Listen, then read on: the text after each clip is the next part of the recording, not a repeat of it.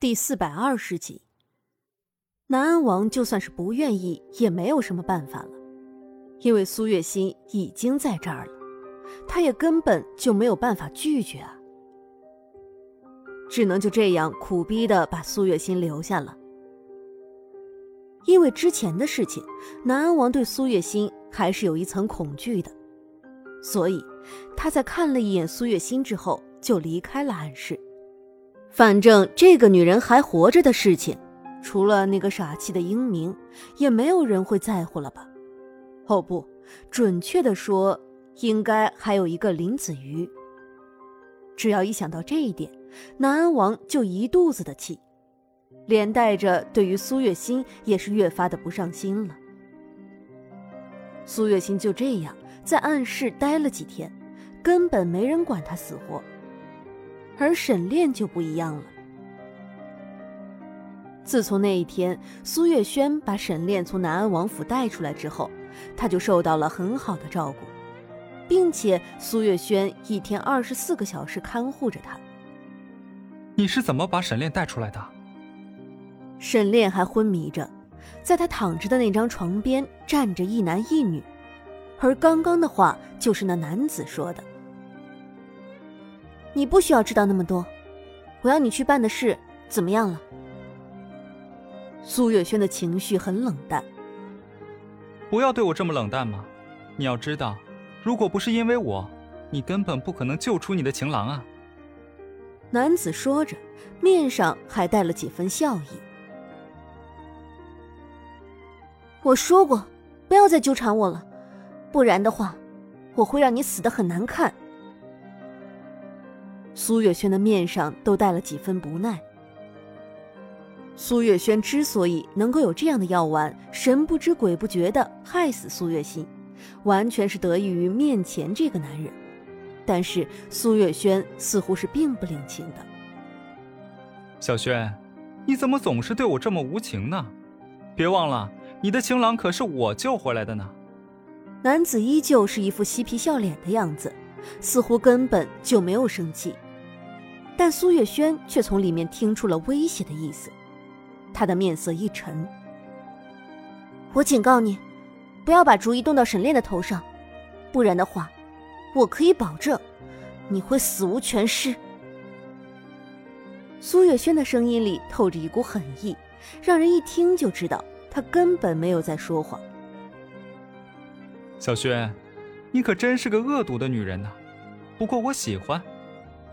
男人脸上的笑意越发的深了，他抬起手把苏月轩揽在了怀里。你，你干什么？放开我！苏月轩只觉得自己身上的力气像是被抽空了一样，让他根本就没法动弹。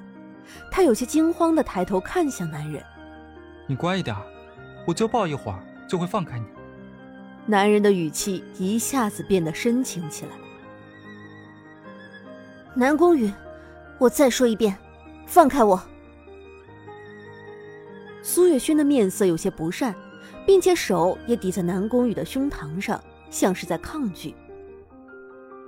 你这个女人就不能稍微乖一点吗？南宫羽有些无奈，但还是厚脸皮的没有放开苏月轩。南宫羽，苏月轩气得整个身子都在颤抖，终于。在苏月轩一次又一次的抗议之下，南宫羽放开了他。啪！苏月轩刚能动弹，就给了南宫羽一个巴掌。南宫羽也不知道是不是有些懵，竟然愣在了原地没有动。没有我的允许，谁让你抱我的？苏月轩的面上都是恼意，他还伸出手，在自己的身上掸了掸。像是生怕沾上什么脏东西一样的。南宫羽的目光暗了暗，甚至他还低下了头。从见到苏月轩的第一眼起，他就知道这个女人的性子是冷血的，甚至可以说是残忍的。他只是想要帮帮她，可他却一次又一次的拒绝她。直到现在，他亲眼看到这个女人的柔情给了另外一个男人，他的心里。自然是嫉妒的，这个女人不是没有感情，只是因为她的感情并不属于他。以后，若是没有必要，我们就不要再见面了。令南宫羽没有想到的是，在面对自己不喜欢的人的时候，苏月轩可以这样的绝情，甚至能够说出这种话。他觉得自己的心在渐渐的破碎。小轩，不要叫我的名字，你赶紧滚吧！我不希望在沈炼醒过来的时候看到你的存在。苏月轩厉声道。南宫羽觉得自己的心都快要被伤透了。可是他还是放不下他。小轩，你能不能不要耍小性子，让我陪在你身边，难道不好吗？不好。苏月轩想也不想的就道：“小轩，南宫羽，我说过的，我们之间只是互相利用的关系，现在这件事情也算是告一段落了。你是不是也应该识相一点，赶紧从我的面前消失？”苏月轩不胜其烦的道：“从始至终，他都只是在利用南宫羽罢了。他不相信他自己不知道。”我，我知道了。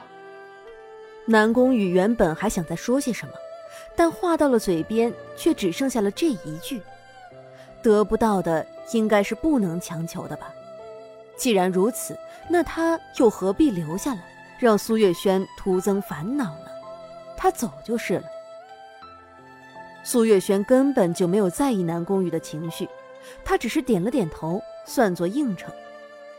南宫羽的期盼根本就是奢望，他觉得有些心酸，但却又说不出什么话来，最后也只能一步三回头的离开了。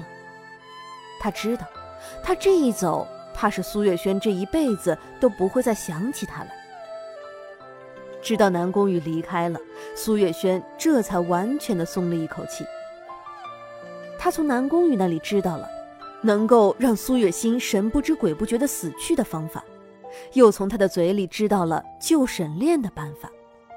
如今他再一次的成为了沈炼的救命恩人，他就不信沈炼还会不娶她。苏月轩现在是得意的。哼沈炼，等你醒过来之后，就彻底的忘记苏月心，乖乖的和我在一起吧。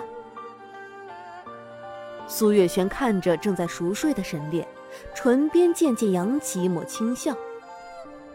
只要他把南宫羽给他的药丸拿给沈炼吃下去，他就会忘了苏月心，从今往后就只记得他苏月轩了。苏月轩的心里这样想着。手上的动作也没有停，他端起一旁的药碗，给沈炼一点一点的灌了下去，直到那碗药见了底，他这才满意。而不知道因为什么，折返的南宫羽在看到这一幕的时候，面上闪过了一抹不知名的情绪。小轩啊，你可真是，一点都不了解我。南宫羽的眸中闪过一抹挣扎，他不知道沈炼死了，苏月轩会怎么样。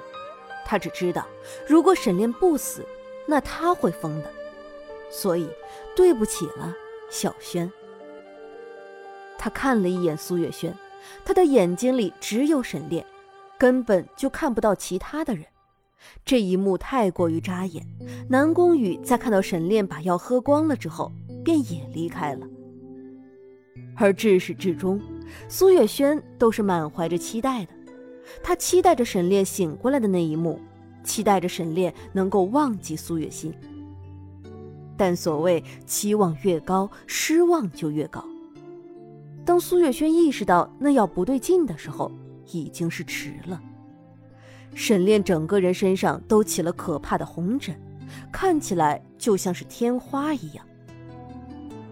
苏月轩在看到这一幕的时候，面上的表情都变得不好了。南宫羽，你敢骗我！苏月轩仰天怒吼着，而再多的愤怒都改变不了沈炼中毒的事实。苏月轩没辙，只能想办法去找南宫羽。